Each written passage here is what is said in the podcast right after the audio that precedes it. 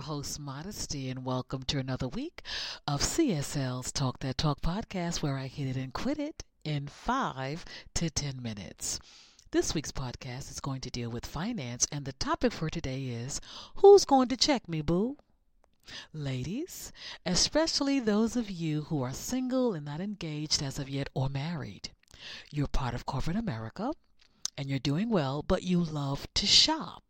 In other words, you're a stud. You will shop till you drop until someone stops you.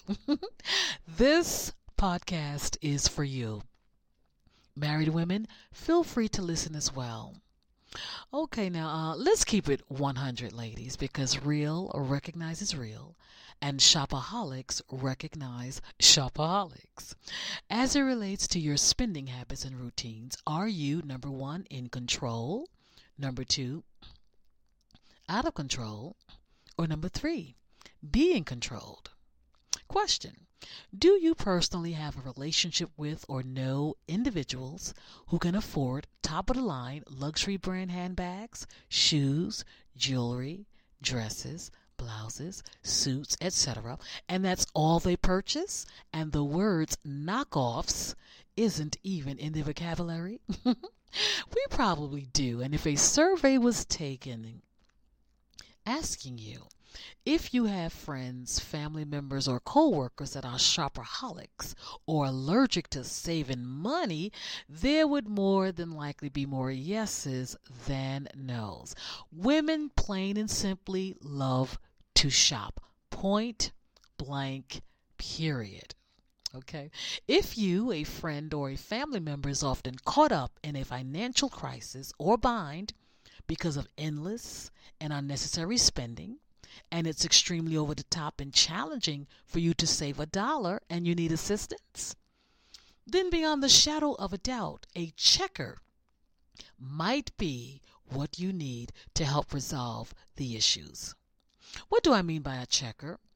A checker is someone who is a human accountability assistant.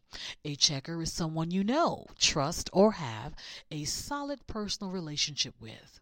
Someone that you will be accountable to, and they will help you to conquer and improve bad spending habits and misguided behaviors to become more disciplined and responsible when it comes to spending and shopping. A checker will go shopping with you. Okay, they're not um, your babysitter uh, per se, uh, and they're not going to be there to, um, you know, take away your right to be grown and do as you please with your hard earned money. But they're accompanying you for a significant purpose. Um, another name for them, I would say, would be a budget coach. A checker will check on you when you get paid, will ask questions What are you doing with your money? Are you saving this week? What are you buying?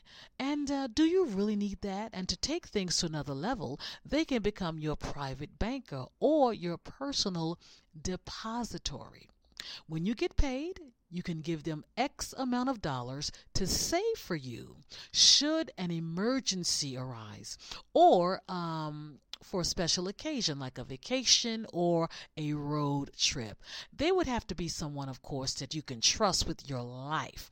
I mean, like a super bestie, you know, one that you know will never betray your trust mislead you or use your money for their own purposes. Okay. So who's going to check you, boo? Your bestie? Who's going to check you, boo? Your mom? Who's going to check you, boo? Your favorite cousin or niece.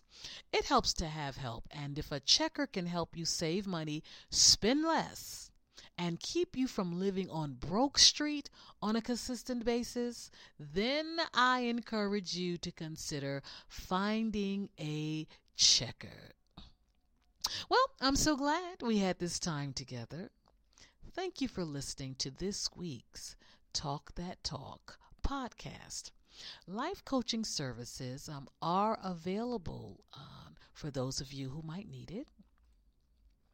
And also, um, you can be made to feel like a celebrity with a Celebrity Spotlight Live talk show promo interview. For more information on that, visit CSL talkshow.com. And lastly, I'm available for keynote speaking, for workshops and seminars, and as a relationship panelist. Email me at celebrityspotlightlive at gmail.com and also send your comments and your remarks regarding the podcast. I would love to hear from you. This is Modesty signing off saying it's good to be important, but it's more important to be good. Until next time, make it a great day.